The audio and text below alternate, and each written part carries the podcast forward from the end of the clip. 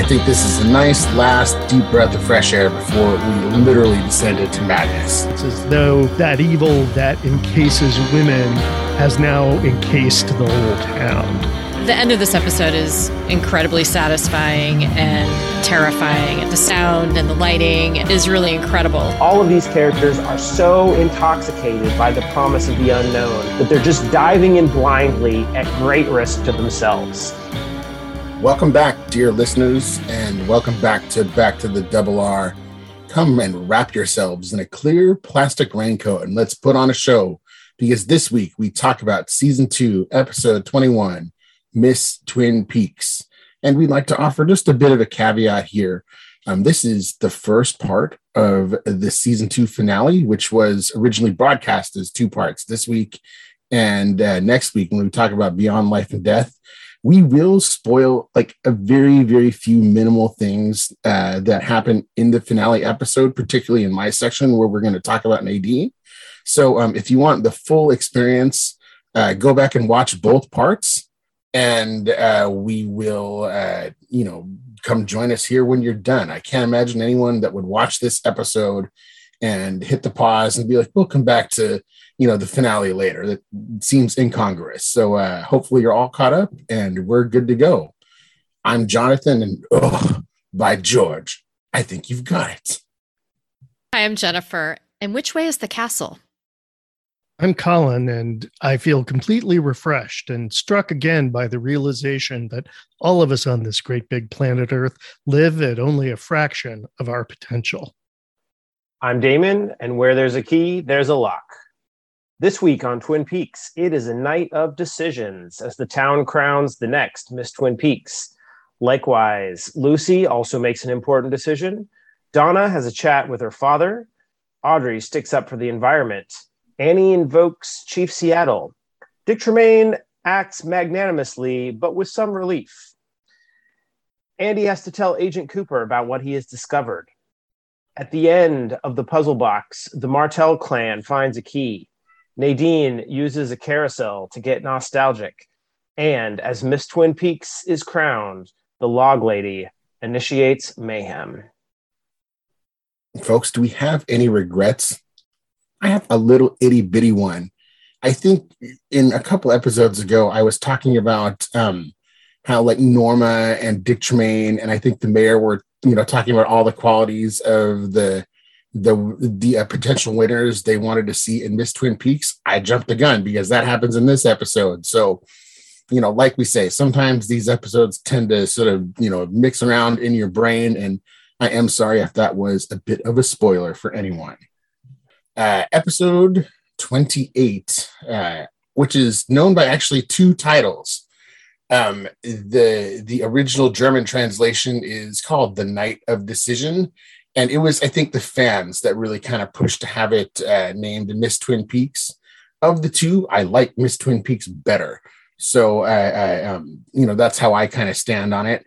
Uh, the episode originally aired on June 10th, 1991. It was written by Barry Pullman, directed by Tim Hunter, and aired on the ABC network. And like we previously said, basically part one of the finale. So if you originally watched uh, this episode back in 91, as I did, you would have seen like an extended credits and all these types of things. But if you're watching it on streaming or on DVD, they do end up sort of piecing it out. So that is uh, you know one thing to uh, sort of keep in mind. There's also, um, and we might touch on this when we get to season three, but a lot of characters have their very last, uh, you know, time in Twin Peaks. Um, most notably from the main cast, uh, Piper Laurie. Uh, uh, this is her last episode because she does not show up in uh, the finale. So uh, that's sort of the main cast member who we get to wave goodbye to, along with a lot of other minor ones. So, uh, but you know, in the sake of maybe not spoiling that, we will, um, you know, just leave that one there for you know Piper Laurie, which we may or may not see again, but did not film anything more for Twin for Twin Peaks.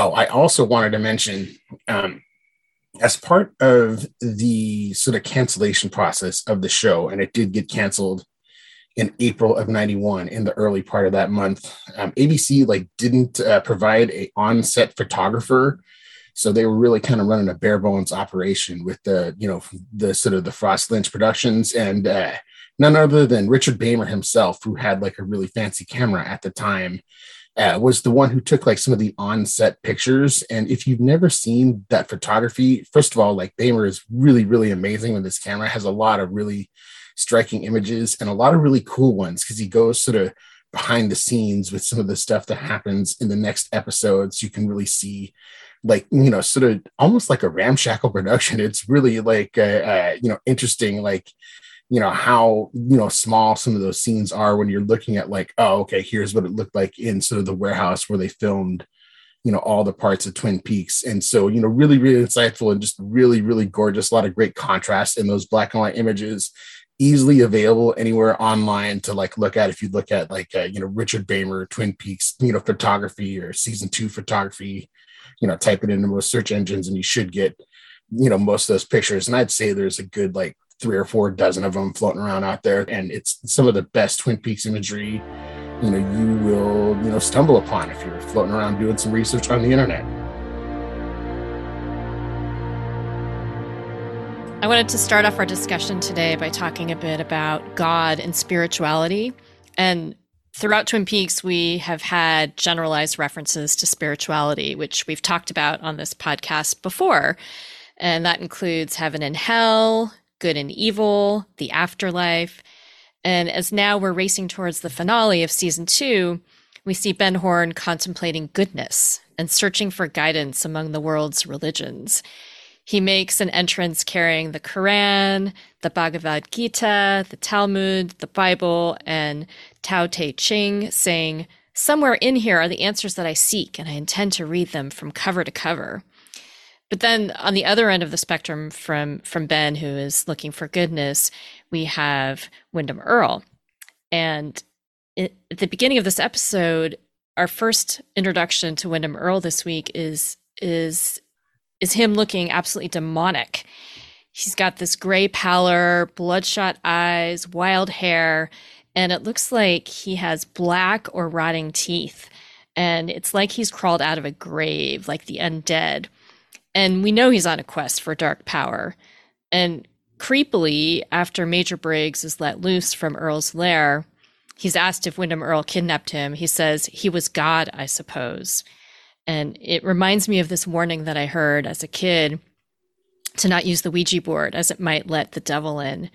And a short time after I heard, when I was a kid, a short time after I heard this local psychic on TV admonishing people not to play with a Ouija board, I was in fact playing with a Ouija board with my friends, and we asked who we were speaking to, and the Ouija board replied, God.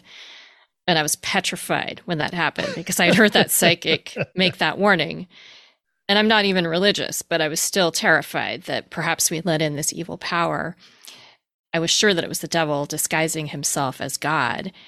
And and so that to me brings a bit to mind Briggs thinking that Windom Earle was God, and Briggs was in a drug induced stupor there. He, he was probably hallucinating. But as we know, dreams and visions should not be ignored in Twin Peaks. And and we also know there's a lot to be concerned about. Uh, Cooper is worrying about Earle's journey to the Black Lodge, and he says, If I am correct in my assumptions about the power of this unholy place, God help us if he gets there first. So, with all this talk of good and evil, the unholy and God, I'd love to hear what the rest of you make of not only Windom Earle's temporary change in appearance, because we just see him looking gray and demonic at the beginning of the episode. Um, so I'm curious what you think about that, but also why you think in Briggs's haloperidol induced when he's, you know, um, under the influence of haloperidol, why is he seeing Windom Earle as God? Why might he see him as God? And and what do you think is going on with Earle in that moment? Why does he appear different in just that part of the episode? So I think this is really well laid out. I think I think you caught a lot of uh, good and evil references that kind of slipped by me and i was i was sort of looking for them um, but you have laid out a really nice sort of structure here and asked a couple of great questions as per usual um, so a couple things. I think uh, we can remember back to uh, uh, Major Briggs's uh, vision of something like heaven that he has. The the grand palazzo and the rooms uh you know there are more rooms now than there were before and everyone's at peace. Um that was really moving. And there's something there's something there that suggests that um, you know he's in tune with the White Lodge and and the energy uh, of love, and um, so uh, him having some of this mixed into his perceptions of what's going on uh, might might make sense. But it is interesting. Why would he see someone as sort of dark and diabolical as Windom Earle uh, as God? Um, maybe uh, it's an Old Testament, New Testament thing. Uh, I'm not sure. Um, but I did want to comment on Earle's uh, appearance there for a moment at the beginning, which I thought was super fantastic and super creepy. It totally worked on me. So in that moment, he's holding uh, a bag of, and we will later learn what is in the bag, and he's addressing um, he's addressing Leo, and um, I I you know when he he he drops the bag and his mouth is is black and his skin is that pale gray it's so effective. And i think there's a you know i think you could you could argue that um leo is kind of in an altered state too he's been wandering around in a dream fugue of his own and so he may be touched with uh, some sight in this moment as well, the way that uh, uh, Sarah Palmer was when she was drugged and had visions that we think were not just hallucinations, but were, you know, iconic of the of the powers. Um, and you know, visually, the thing that it reminded me of, just very briefly, was in Christopher Nolan's uh, movie Batman Begins.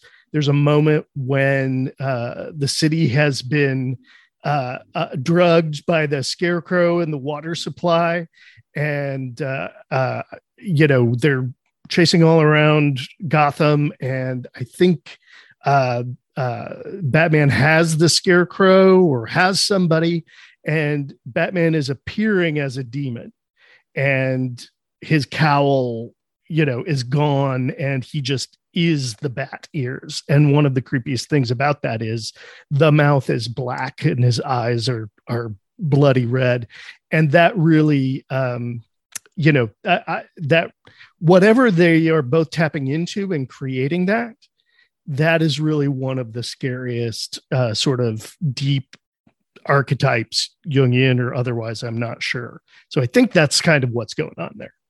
This is a moment that's always really struck me too and i have two possible explanations for it. One of them um, is kind of riffing a little bit off of something that colin just said um, which is that you know maybe leo is experiencing some kind of heightened or altered perception. I want to call back to last episode when I, we talked about how um, everybody's ha- a lot of people had um, sort of spasms or shaking in their hands as um, you know the the portal opening seems to be affecting people around town. And we saw um, both Leo and Major Briggs having full on seizures, actually, it, it would have appeared um, as a result of those same.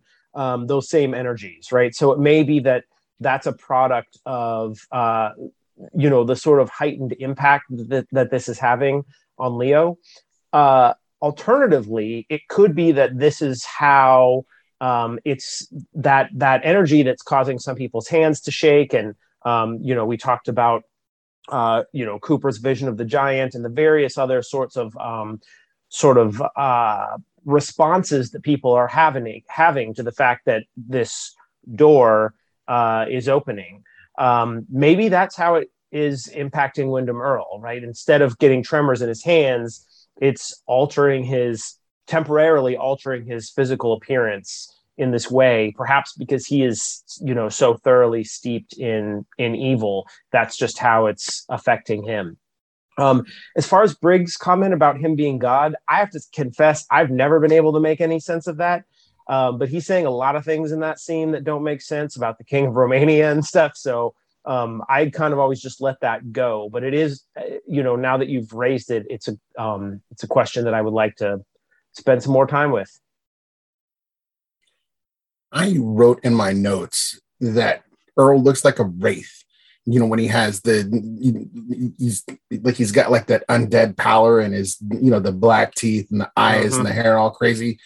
But it, like, and I couldn't tell if it's just one of the parts of the show where again they kind of like do something cool with earle and like leave it undeveloped or if we're supposed to maybe connect the dots that like perhaps he's you know undergoing some sort of a demonic or an evil possession which would not be out of character here in twin peaks as we've clearly spent like you know the first 17 episodes sort of unraveling a possession in you know in regards to bob and leland so you know i don't know if that's the case but like they show his face and then like you know about five minutes later you know when he's talking to leo and he's you know has another one of his sort of you know James Bond villain monologues, you know he's back to looking more normal.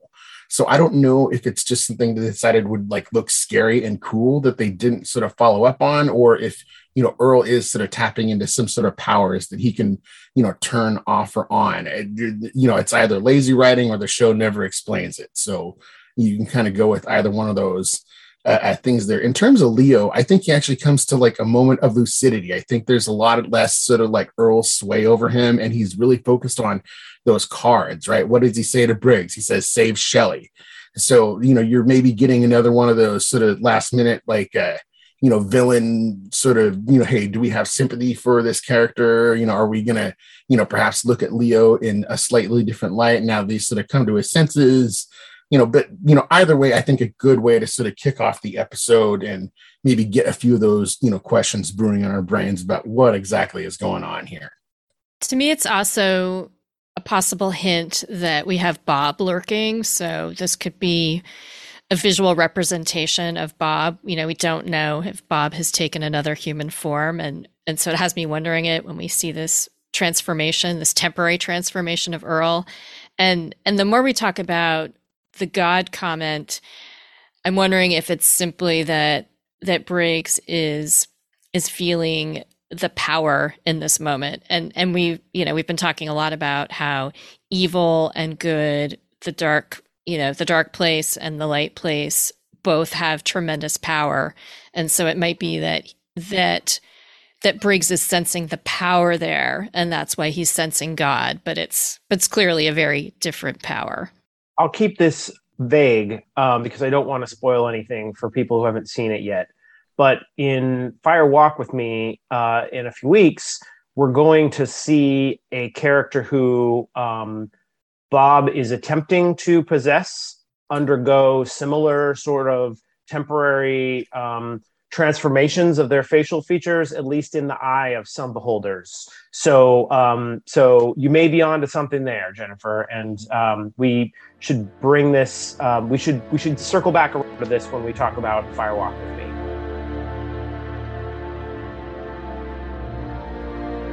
Folks, in my section now, I'm going to explore the theme of prelude to tragedy, and we are going to focus on the character of Nadine Hurley as played by Wendy Robie. Uh, you guys know the drama mask, right? You know, you, you see it in, you know, sort of depictions of literature all the time. Like, you know, one half is the smiling face, one half is the sad face.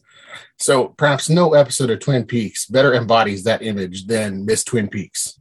For a long, long stretch of this episode, there's a heavy emphasis on sort of lighthearted comedy, most of it centering on the preparation and staging of the Miss Twin Peaks pageant you know, some viewers might question why so much of the runtime of this episode is filled with frivolity, but I think given what we're about to see in Beyond Life and Death, I think this is a nice last deep breath of fresh air before we literally descend into madness. Um, I thought this episode was a lot like Drive with the Dead Girl uh, from, you know, a couple months ago back. We talked about it sort of sandwiched between, you know, Lonely Souls, where we see, you know, Laura's killer revealed, and then Arbitrary Law, where they have the reckoning with Leland. You know, in that episode, I think there was, you know, kind of an emphasis on absurdism and humor. And I think we all thought it was a really sort of nice sort of breath of fresh air, right? A little Susan before, you know, we go back into something really, really heavy. This episode, I think, functions very, very much the same. Um, and um, there's like a lot of really great details in the pageant. That, you know, I mean, first of all, like every contestant is literally like wrapped in plastic and um, you know, it, like it's you know that's important because uh, you know Annie sort of at the beginning of the episode like actually invokes Laura. She's like, hey, you know, what about Laura, right? Which kind of I think kind of brings everything full circle. Um, and you know, if you watch the dance, there's a lot of really funny stuff going on. I, I think some of the actresses at that point were kind of like not really into it. So if you watch like in the very you know far right of the frame, you'll see Lara Flynn Boyle and like Mädchen Amick, and they're literally like kind of just doing whatever the hell they want. Uh, like at one point, there's like like like Donna's head is like the very very like lower right corner of the frame, and she's like smoking a cigarette. Uh, so there's like you know so there's like room for like all these little funny details, and it's great that they like give Kimmy Robertson a showcase to show her like really really impressive dancing and um, I think like the the sort of contortionistic jazz exotica is like kind of a dud, but still kind of like fits in thematically what you know what's been going on with some of the you know the Twin Peaks humor. Um, and then you know they put in a lot of earnestness too, right? I think um, you know when Annie like gives her speech and when Audrey gives her speech, you know I think those are moments of like you know the writers I think perhaps maybe getting some issues off their chest or really you know taking things seriously. And it's nice because you even see like someone like Dick Tremayne, who you know he even calls himself Craven in this episode, right? He says he has a change of heart.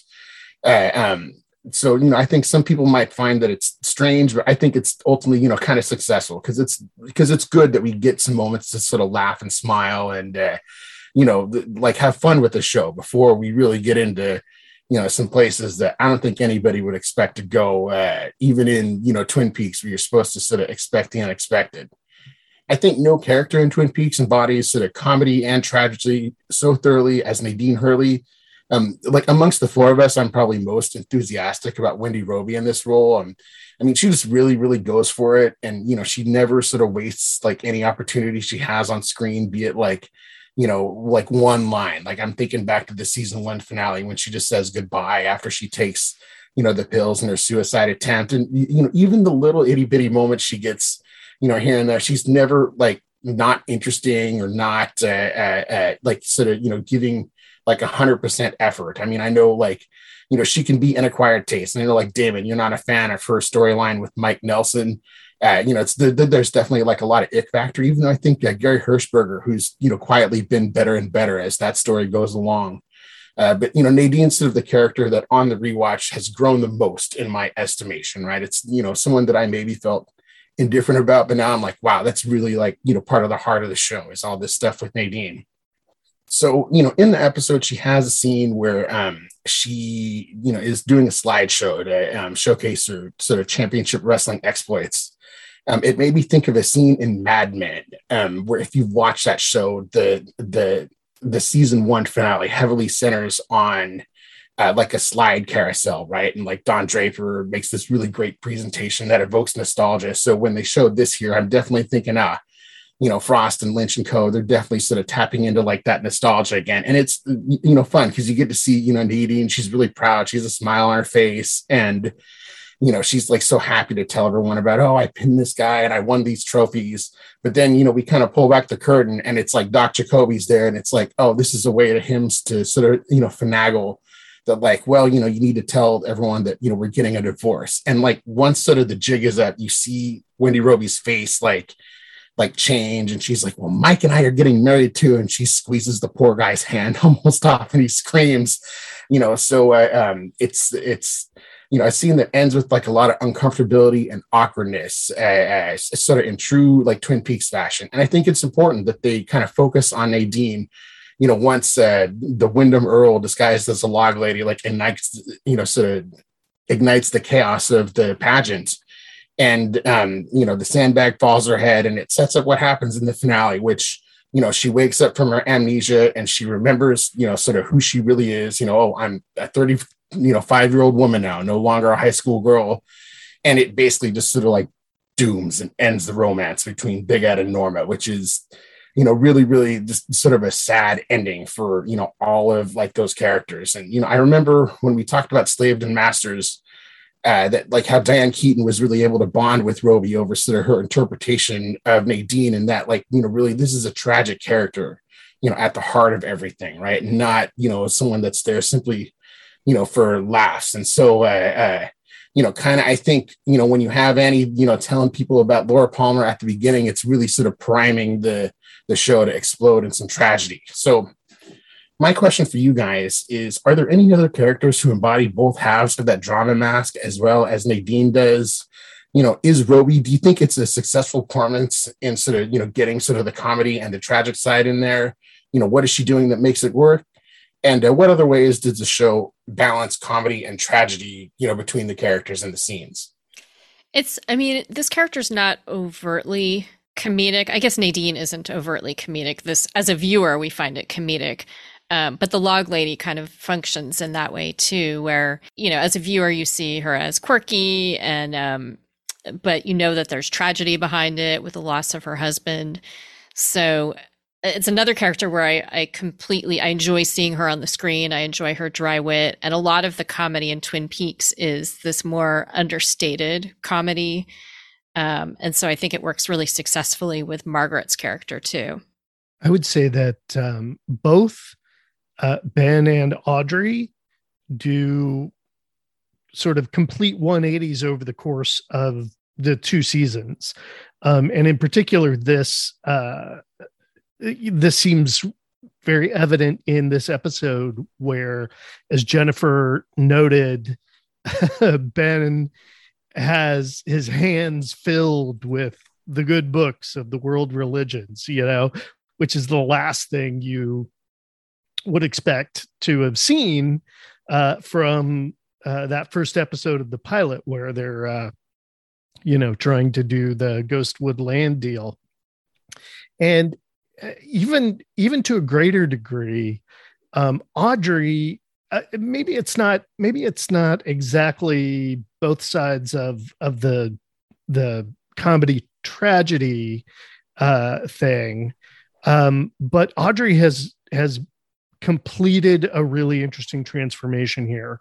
She has gone from sort of that high school sex pot uh, agent of chaos figure from early in the show. And through all of her tribulations as we were talking about you know i think in the last episode you know she has sort of grown so much. And here uh we see her in you know this gorgeous flowing dress positioned uh, gazing into the fire in a very sort of classical tableau um, to me it looks like a maxfield parrish painting of you know some kind of goddess. Uh, and i'll throw in a link to maxfield parrish you'll recognize um, you know as these beautiful um, uh, paintings sort of uh, modernizing greek imagery um, in the early 20th century. Uh, and uh, you know even ben says to her that uh, you know you you make the rest of us mere primates you know and uh, of course humans are primates. So he's saying she has you know um, ascended. She has uh, risen to another level. Um, and this was why i sort of uh, you know i thought that there might be a bigger role for her to play in um, in the end of the episode. But uh, nevertheless um, you know, I think I think that transformation, along with the ones that you've mentioned, um, and I th- I I would co-sign what you say about Wendy Robie here, Jonathan. She does an amazing job and makes the most of what could otherwise be a pretty thankless role. Not necessarily so much because he's undergone any kind of change, but a character that I think uh, embodies both sides of that sort of tragedy comedy dichotomy is actually Agent Cooper um, you know, when we first meet Agent Cooper, um, he's he's just this quirky guy. He's got these weird kind of ways of operating that everybody thinks are kind of strange, and you know, he's kind of obsessively fastidious and has these just you know weird ways of being in the world that are very funny. Um, but what we learn about him as the series progresses is that you know he's a guy who's actually seen a lot of trauma um, he's a lo- he's a quite lonely character i think when you get when you get right down to it um, he has that realization himself uh, when speaking to um, diane via his tape recorder about annie and how Uh, I think he says gray and cold his life has been. And so I think he's a great example of this actually, because you know, at first glance, he's he's just this kind of kooky, quirky guy who's who's like funny and loves food and um, you know all of this other stuff.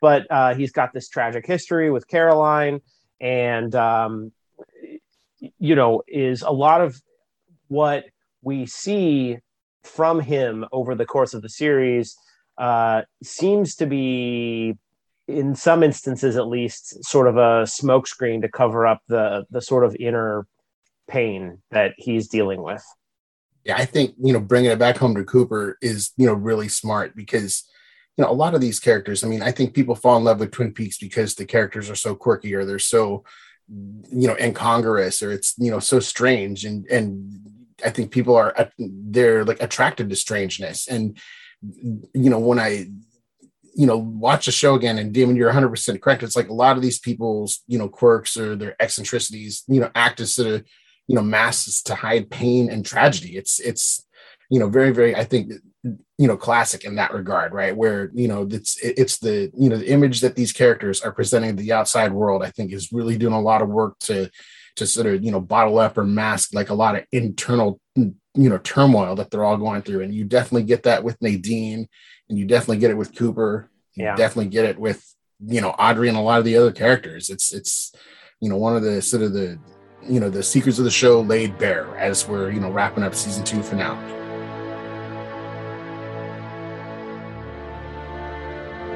so in this episode i really loved the final scene the big attack by Windom earle.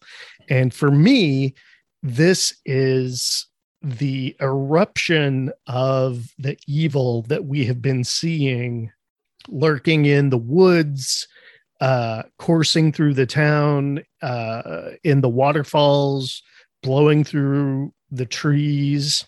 In this episode, at the pageant, at the hands of Windom Earle, with the door to the Black Lodge open, we basically see uh, the full eruption of evil into Twin Peaks um, it's uh, it's interesting. There's sort of a parallel here to the um, uh, the panic that we saw previously, but it's a far more serious and deadly panic than uh, the one with Pinkle's pine weasel. Um, and the stakes are decidedly higher than uh, getting bitten on the nose.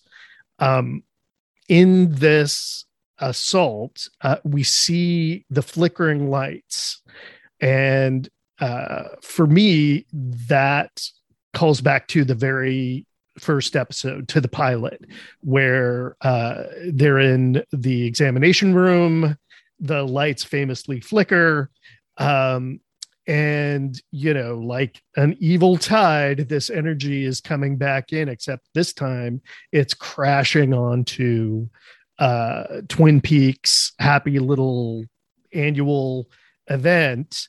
Uh, and it is carrying in Windom Earle as this avatar of darkness and this caustic, crackling energy. We see flames, there's smoke, we hear screams, people running. Um, you know, Jonathan, I thought uh, it was fantastic insight, and I can't believe I missed it.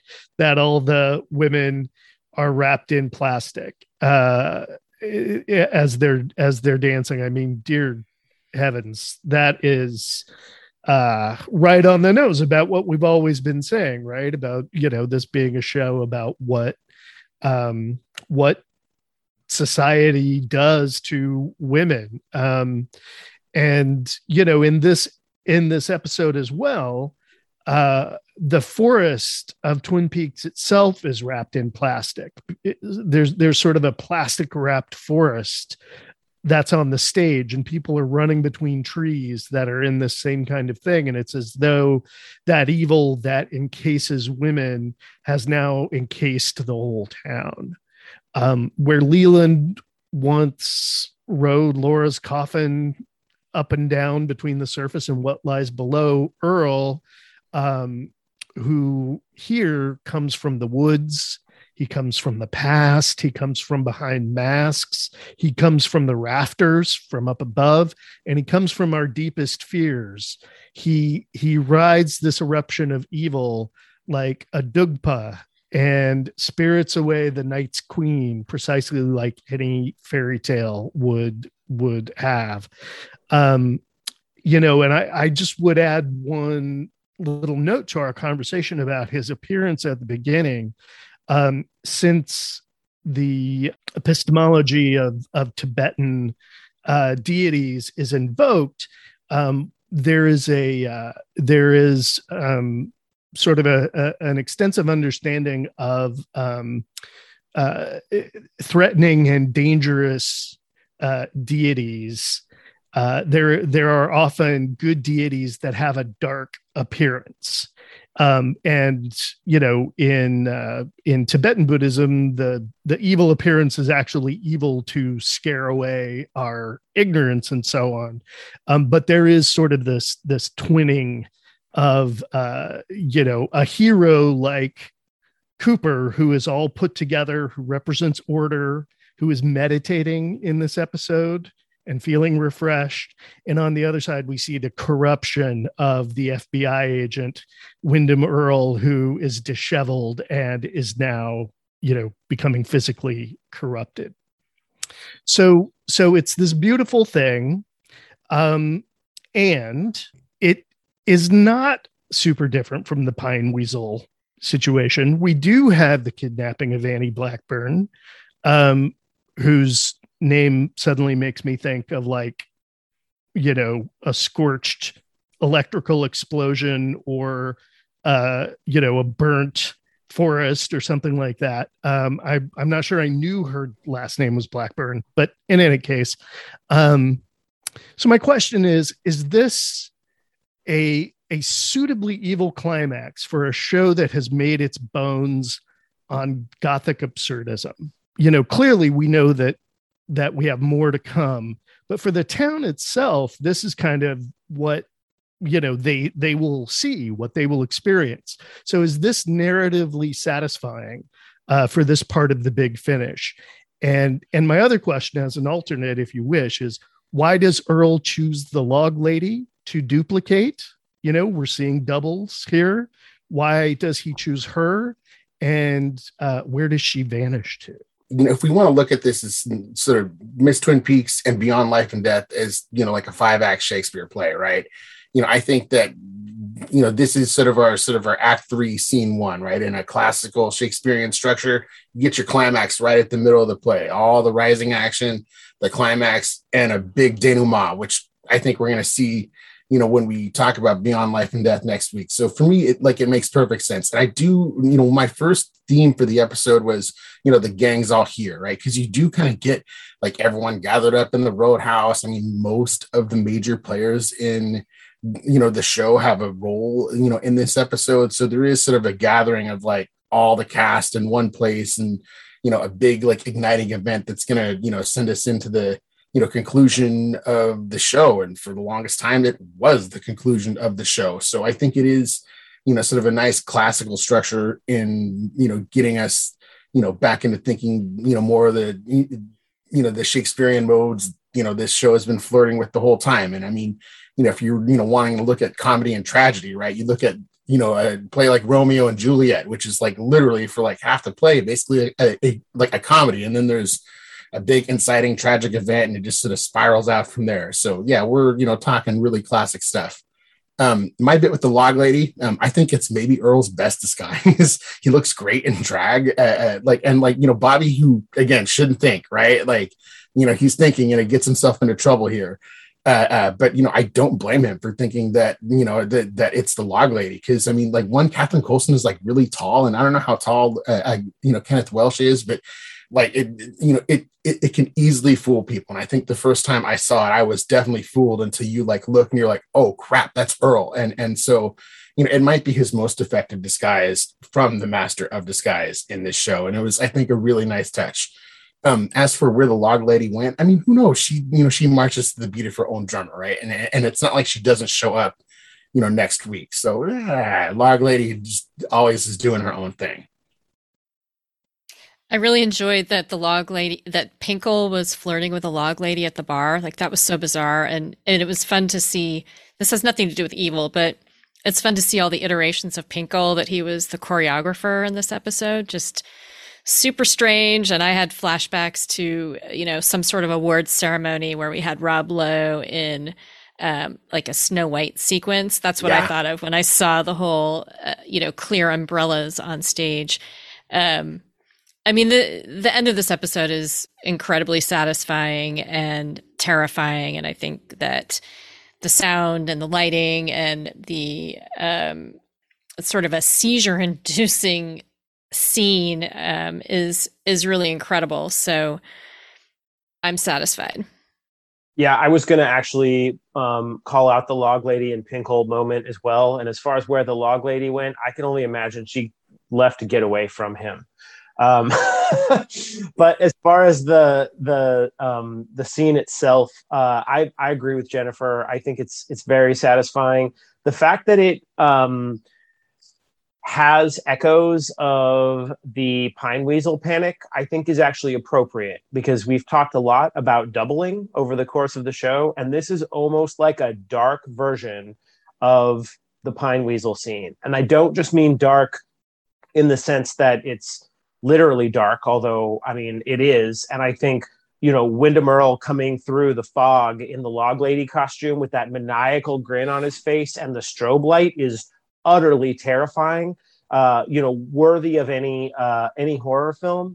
But it's also dark and just that that the stakes are so much higher. We know they're so much higher. We're watching Cooper deal with this with you know very I think con- conflicting feelings about the fact that Annie has won this contest, which he himself encouraged her to join, not knowing that it was putting her at mortal peril. Um, and uh, you know, so I think for all the reasons that both Jennifer and Jonathan enumerated, I, I think this is absolutely uh, a satisfying sort of um, punctuation as far as what the the town of how the town of Twin Peaks itself is going to be part of this narrative. And um, I see that both of my co-hosts here are eager to talk, so I'll try to button this up really quickly. But I want to call back one more time. Um, well, not for the last time, certainly, but uh, to to you know this sort of argument that I've been making since we started this podcast um, about the central theme of the show being the impact of trauma, right? And what we are seeing now is how the events that uh, you know led to Cooper coming to Twin Peaks in the first place, i.e., the murder of Laura Palmer, and in so doing led to Windom Earle coming to town in the first place, and you know many of these other happenings unfolding. We're now seeing that basically like destroy this long-standing tradition of the town in a moment of chaos and violence that no one in this um, in the roadhouse that night is ever going to forget. Now, you mentioned doubling. I think, well, a number of us have mentioned doubling, and at least else, two. yeah, at least two. Um, there was some other doubling that I noticed in this as we're talking about Miss Twin Peaks um, in the costuming with the bow ties and the garters. Um, it took me straight back to One Eyed Jacks. The the costumes were very oh, reminiscent of that, which you know, that is a very creepy place as well. Bad things are happening to women there, and there was a lot of death and murder and evil people. Um, and and also, so when Audrey was was trapped at One Eyed Jack's, she was she had a card affixed to her that was the Queen of Diamonds, and at the time, I thought that was really strange. Like I was thinking, why isn't she the Queen of Hearts? I don't know. Um, so it's very interesting. I noticed in this episode that Windom Earle has Audrey's face in the Queen of Hearts, and so that's another parallel. Um, I, you should rewatch it because Audrey is the Queen of Diamonds uh, uh, up on there. Oh, oh, oh, that's what I meant. I expected her to be the Queen of Hearts in Jack's, but she was the Queen of Diamonds, and she's again the Queen of Diamonds in this scene. So, okay, I'm I'm having an idea live on the pod. These are the so, best ones sometimes. Yeah, yeah, go for it. So, okay.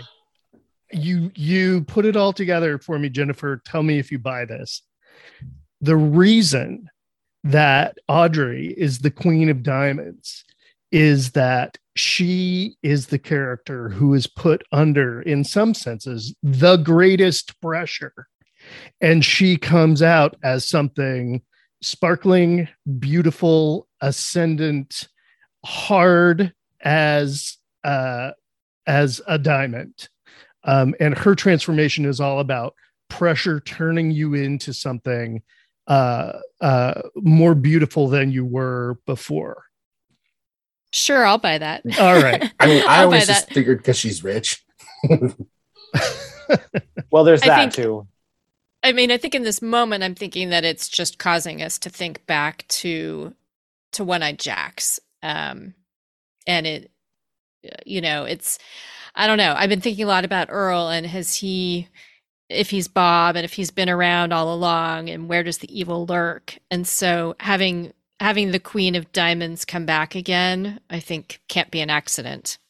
Well, and you know, I just wanted to add a couple of like few brief things. One, I think it's you know no coincidence they asked Tim Hunter to come back and direct this episode, seeing as how he had like uh, I mean, he directed my favorite episode of Twin Peaks of all time, uh, which is Arbitrary Law, which again had a lot of like sort of let's have a climactic moment filled with like strobe lights and weird effects at the Roadhouse, right? So you know, this is a I think a definite echo, and it's no coincidence that you know on stage, even though Audrey you know it's not technically part of Twin Peaks, they're at the end when they're you know awarding you know who wins. She's right there right? Our three queens are you know right next to each other and audrey donna and shelly so you know they put her up there and it's you know it's smart because they bring in all those like little itty bitty details. I also think like some of the stuff with pinkle like oh man, I like you're like, man, Nadine is almost gonna like like you know give this dude an airplane spin or something like that, man, because you know you're just like, ah, this guy is so like horrible, man, and just you know another you know, in the long line of like men being horrible to women on this show. But I mean, it's a, you know, it's a great moment for I think everything to sort of come together before we really get sort of the gangs all here and things coming together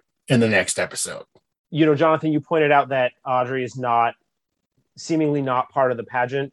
And I that's something that's always struck me, right? Is that we ne- we don't see her in this like choreographed dance routine.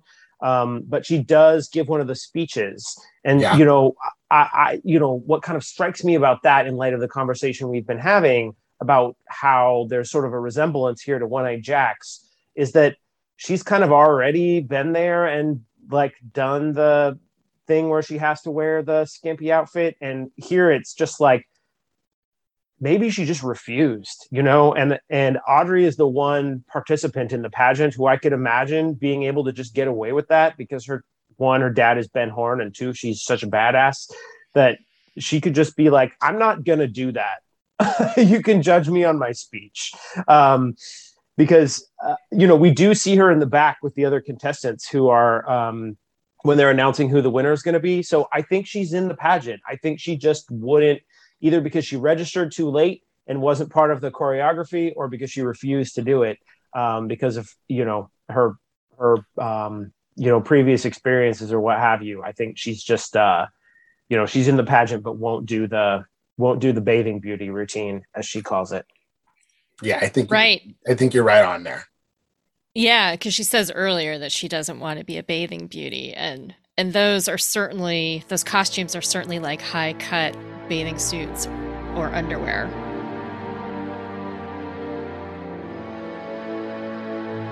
It's interesting to me this week how we have two almost parallel narratives unfolding on the show as uh, we have two sets of characters seeking keys to open locks or seeking locks to open with their keys. So, in the literal sense, uh, of course, we have Pete, Andrew, and Catherine. Um, Andrew uses a handgun to open the final layer of Eckhardt's puzzle box, and um, in so doing, reveals a large key, which almost immediately starts to create suspicion and treachery between the three characters. Uh, likewise, and at the same time, Windom Earle has discovered that fear is the key to open the door that he seeks, uh, the door to um, what he at least believes to be the Black Lodge. Similarly, uh, Cooper and his team at the sheriff's station um, are seeking the same door in an attempt to stop Earle. So there's two things that stand out to me here. Um, the first is that neither Earle nor the Packards and Martells really know exactly what is behind the doors that they seek to open. Both of them are hoping to unlock power in, of some kind.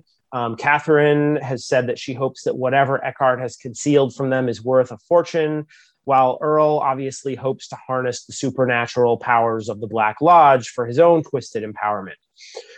But we know, as do the characters, that Eckhardt was a murderer and hated Catherine, and the Black Lodge is populated by beings that will destroy you on a whim.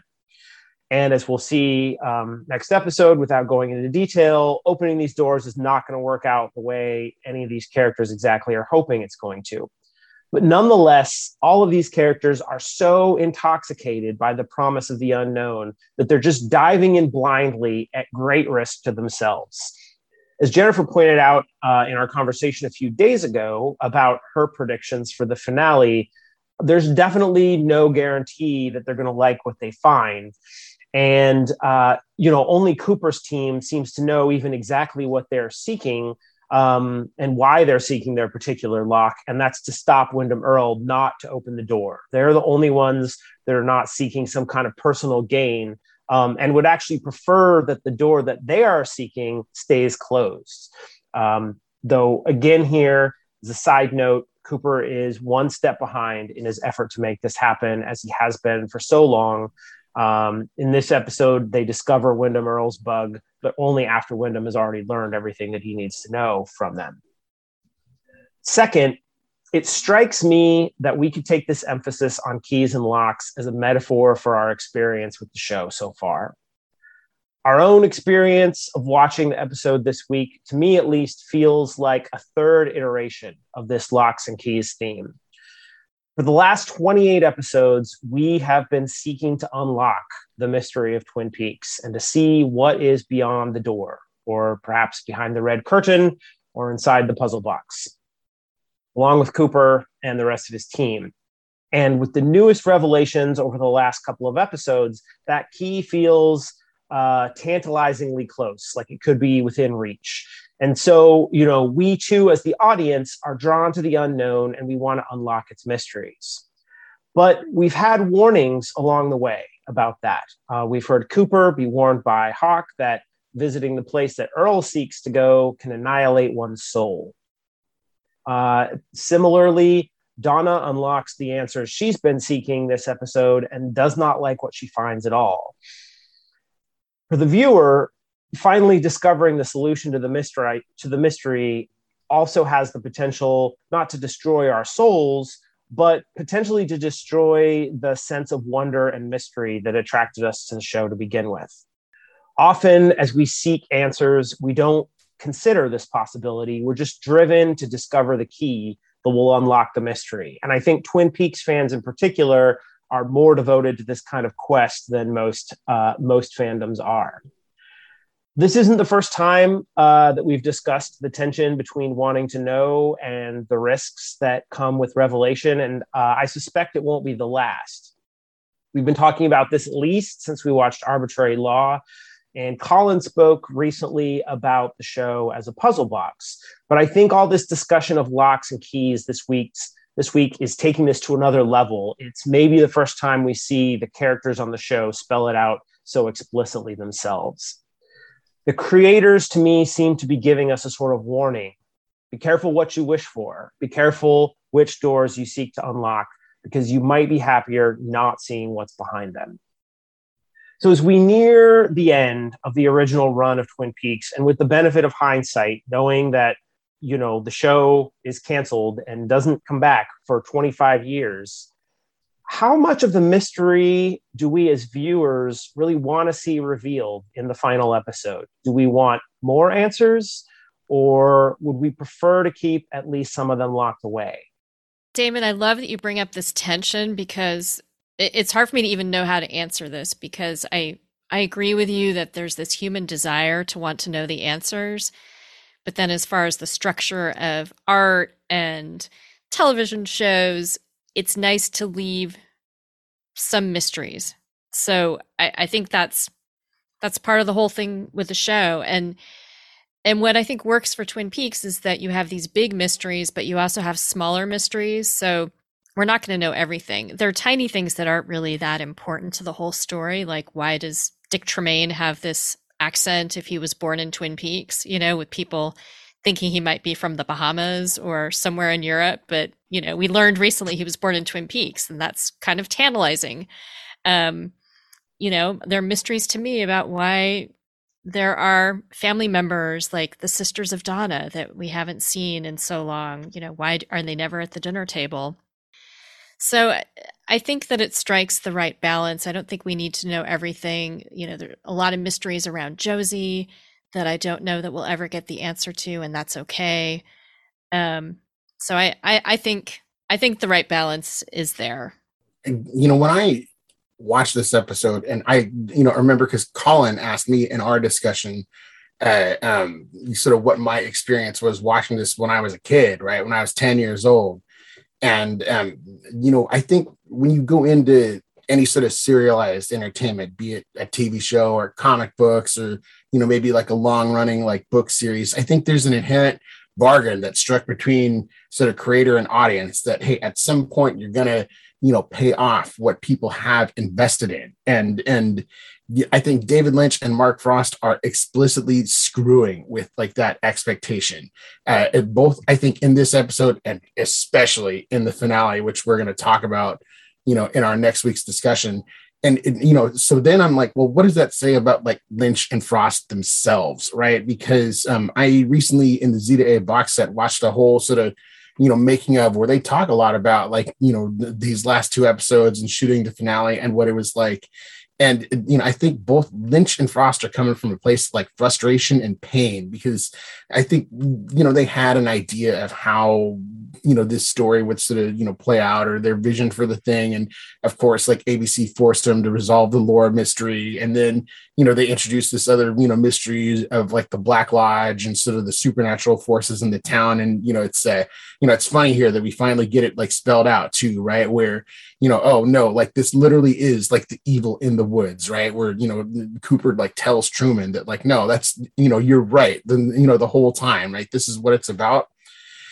So you know it's tough because you know me as like the guy whose favorite episode is arbitrary law where like they literally like give you like answers on a silver platter right? Uh, um you know like you know i wanted that when i was a kid and i think still when you watch you know, Twin Peaks' is party, it's like, you know, I need to know what's going on with Black Lodge. I need to know what's going on with the White Lodge, right? Like, you know, some of the, like, I could care less about like the moon or like Dick Tremayne or like any of those other mysteries. Like, you know, that to me is like ancillary stuff. But the big questions you kind of want, and I think you kind of almost deserve as a viewer or a fan or, you know, someone who's, you know, put some emotional investment into the show, right? Like, you know, that's what you want back, but they don't give it to you. So, you know, I think it's a really good sort of way to like reorient your mind and like a good way to like look at stories differently in the sense that you know hey it's okay to have some ambiguity. I, um you know i think of like you know shows that have came out in the wake of twin peaks like you know you look at lost and they didn't care about answering every single one of their mysteries and they kind of like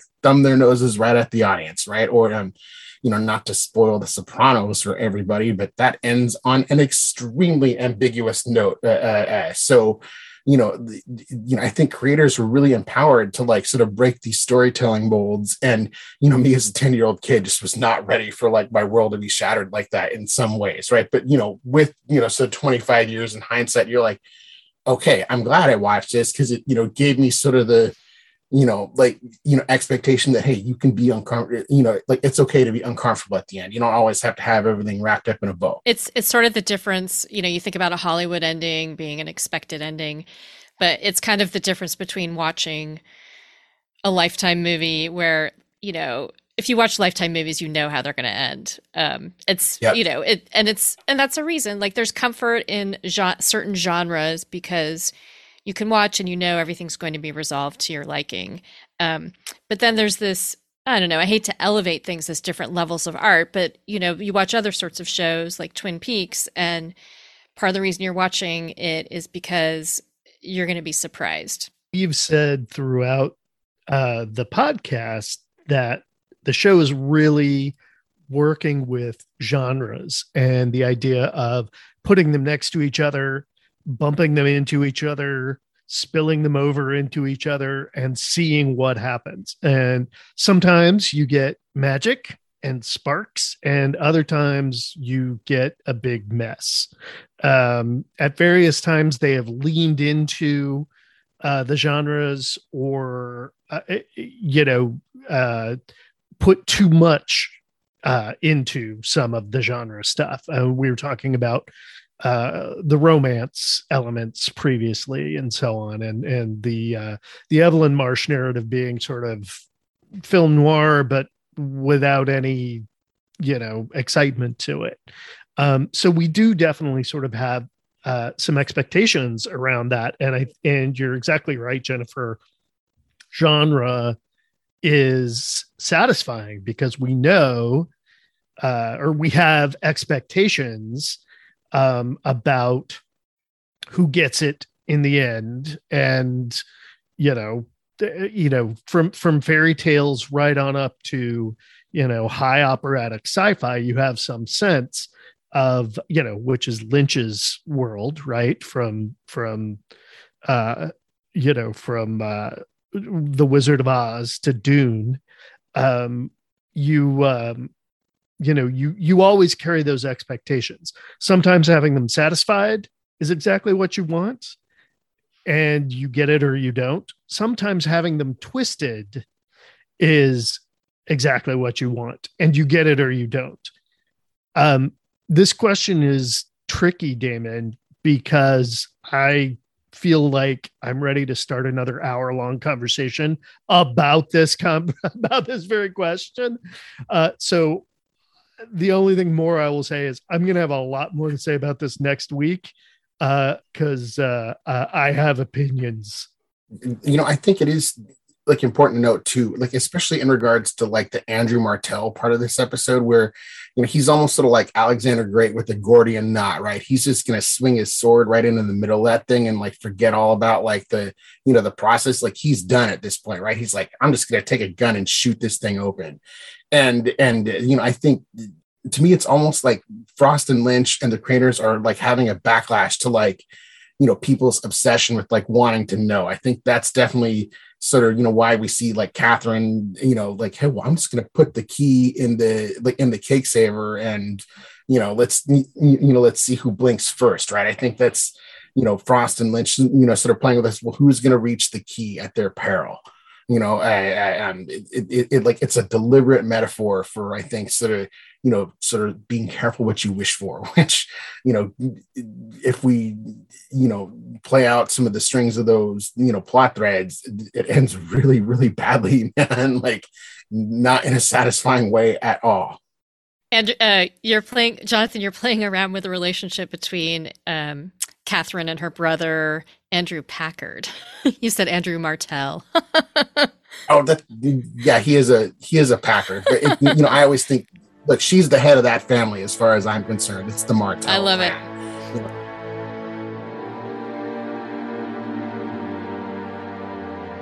Well, folks, this brings us once again to the twist. And this being the spookiest month of the year, we've been doing a series of Halloween related twists that are also at least tangentially connected to Twin Peaks. And this week, I'm going to ask my co hosts to each share one of their own personal sort of creepiest experiences. Uh, you know, we've talked a lot about how Twin Peaks has sort of dabbled with um, horror as a genre, and uh, so you know, this feels sort of uh, close enough to the right ballpark, and certainly in the keeping of the season. So I'll kick us off, um, and I think my story sort of relates insofar as it, um, involves men who are horrible and abusive, um, but is nonetheless uh, an interesting sort of creepy story. So when my um, step grandfather died, um, this was the first experience that I had ever had with with the death of a of a loved one that was close to me. Um, I didn't know when he was alive that he was actually a, a raging alcoholic who was like a really scary guy when um, my mom was growing up and um, was really violent towards my grandmother. Um, but I had really generally pretty positive experiences um, that I associated with their home, except for the basement, always kind of creeped me out for some reason. And in particular, there was this back room that really scared me. Um, and I could never really put a finger on why. I was a young kid. So fast forwarding to the uh, the Christmas after my step grandfather, whose name was Earl, uh, passed away, uh, we all went over to my grandmother's house to help her decorate for Christmas.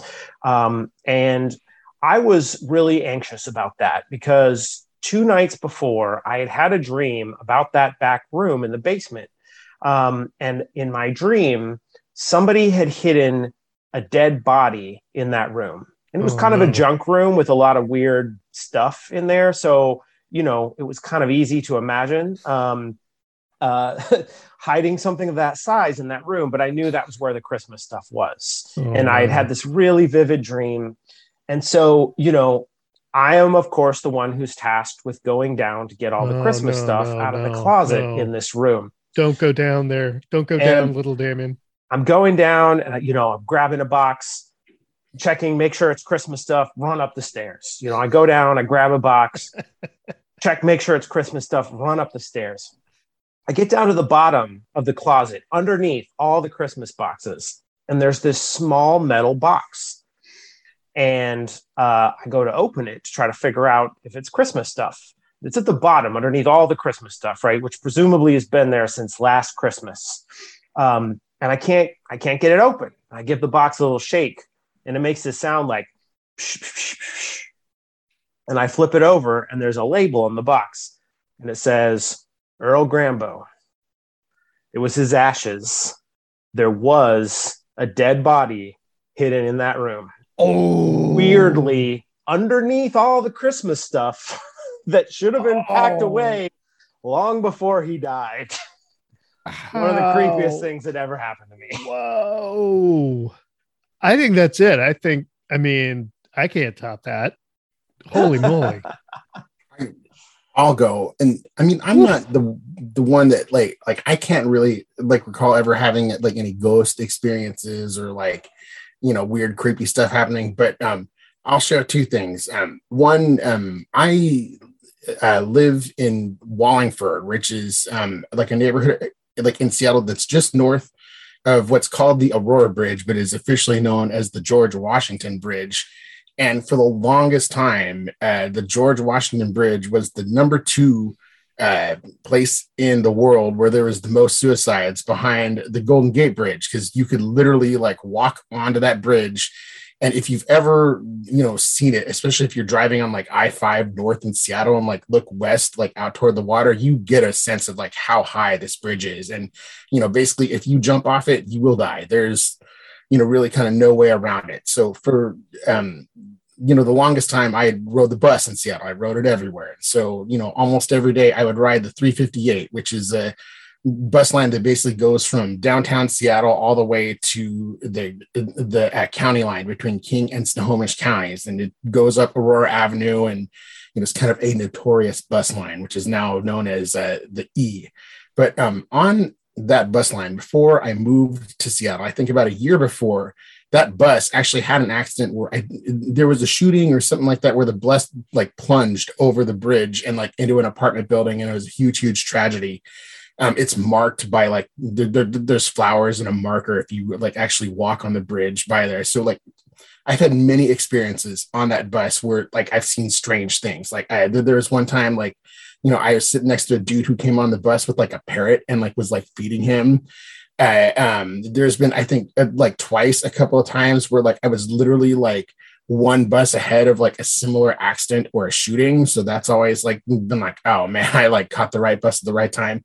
I also like met a girlfriend on that bus, like right as we're like going over like the Aurora Bridge. So it was a, a you know, so I've had a lot of strange experiences with that bridge and just sort of like the crazy, like negative energy that it has. There's a much larger fence, so people like can't as easily like plunge to their deaths, but uh, uh, you know that's you know that's in Seattle. So if you you know ever want to get creeped out, you know take a walk over the Aurora Bridge and you know have fun with that.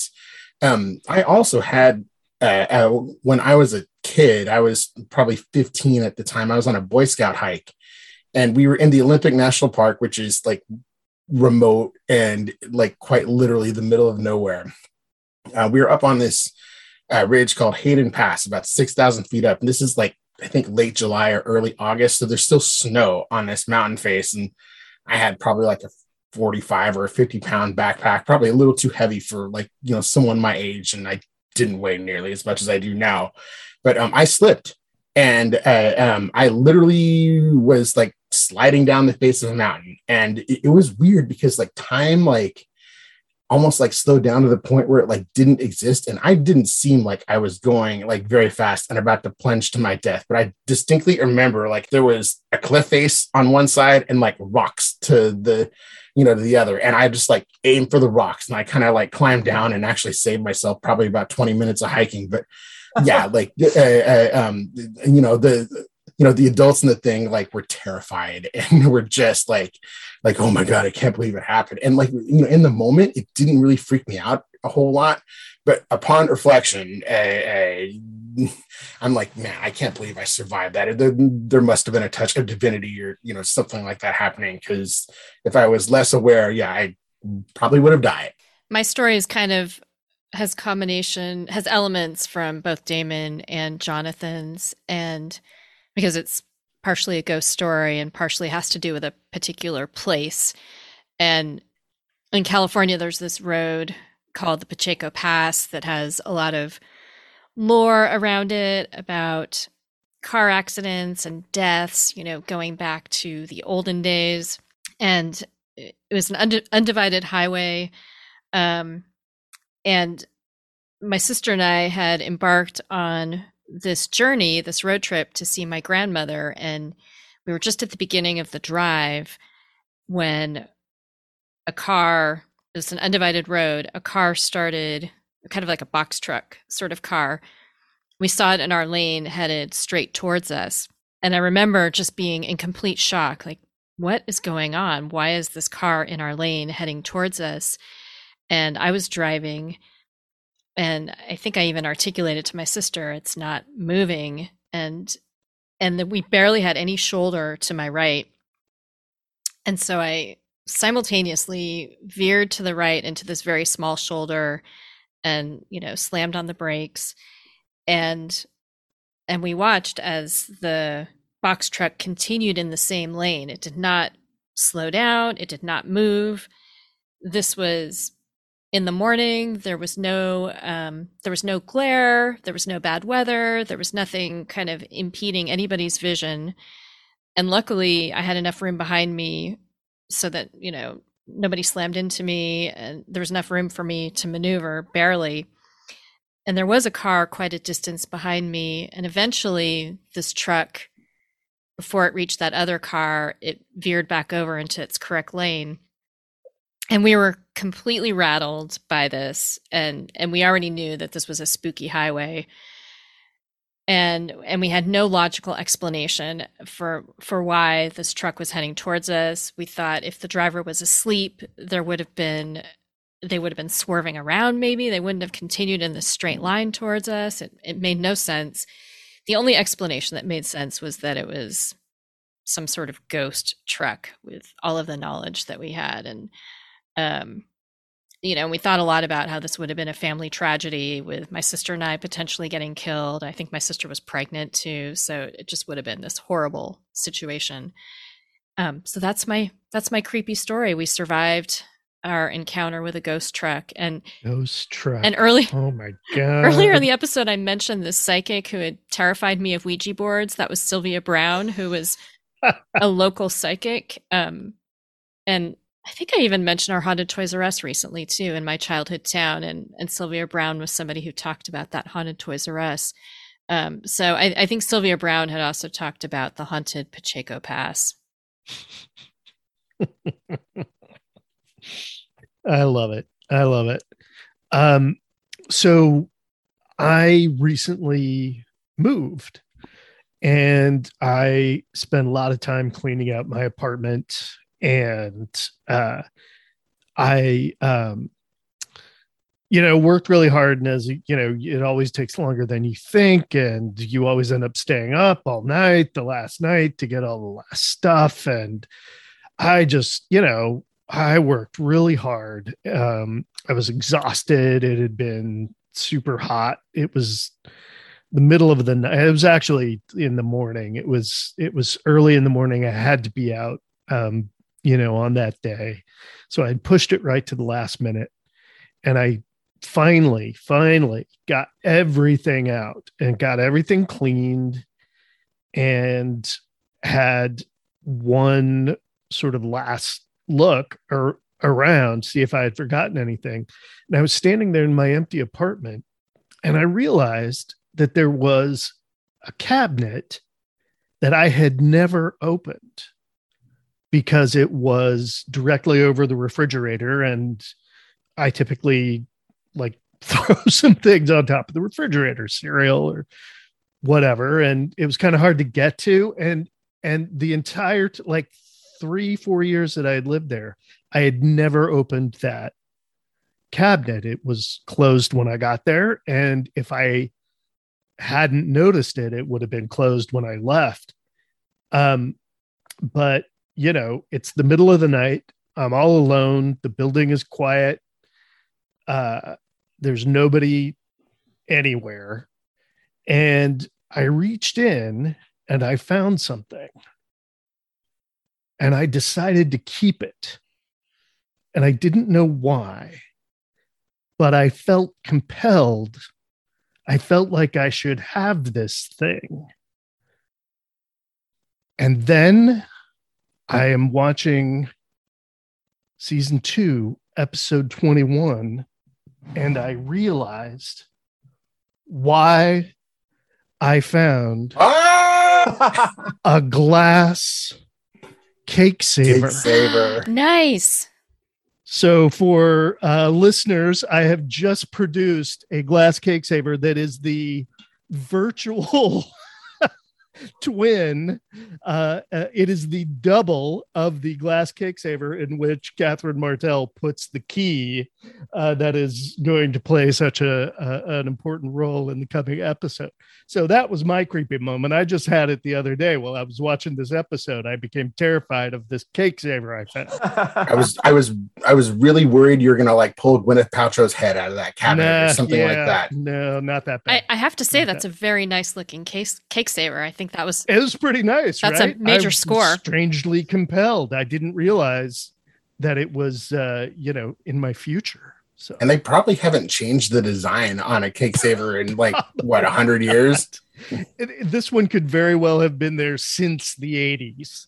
So, uh, you know, who knows? Well, that's our big finish, friends, for this penultimate episode of season two. Everybody grab your umbrellas and head for the exits because it's only going to get weirder from here. You can always find every episode of our podcast along with a variety of bonus content at Back to the Double R. In fact, I'll put a picture of the cake saver just so you know. Um, and a programming note we're going to take a couple of weeks off over the holidays, and we put a schedule up at the website so you know what to expect. And if you want to join us as we look at some additional Twin Peaks and David Lynch content, you'll have time to plan around that. So check the website back to the double R.com. Please invite your Twin Peaks loving friends to join in anywhere they get their podcasts. And as always, feel free to email us at back to the double R at gmail.com. Share your thoughts about this episode and maybe your own epically creepy Halloween moments. You can always find us on Facebook, Twitter, and Instagram. Please follow us there. And as always, Pittsburgh Silencio thank you for being the soundtrack to our lives. Next week, we take on the season two and series finale, at least until David Lynch pulled some pine weasels out of his hat. For my co hosts, Damon, Jennifer, and Jonathan, we'll see you in the other place.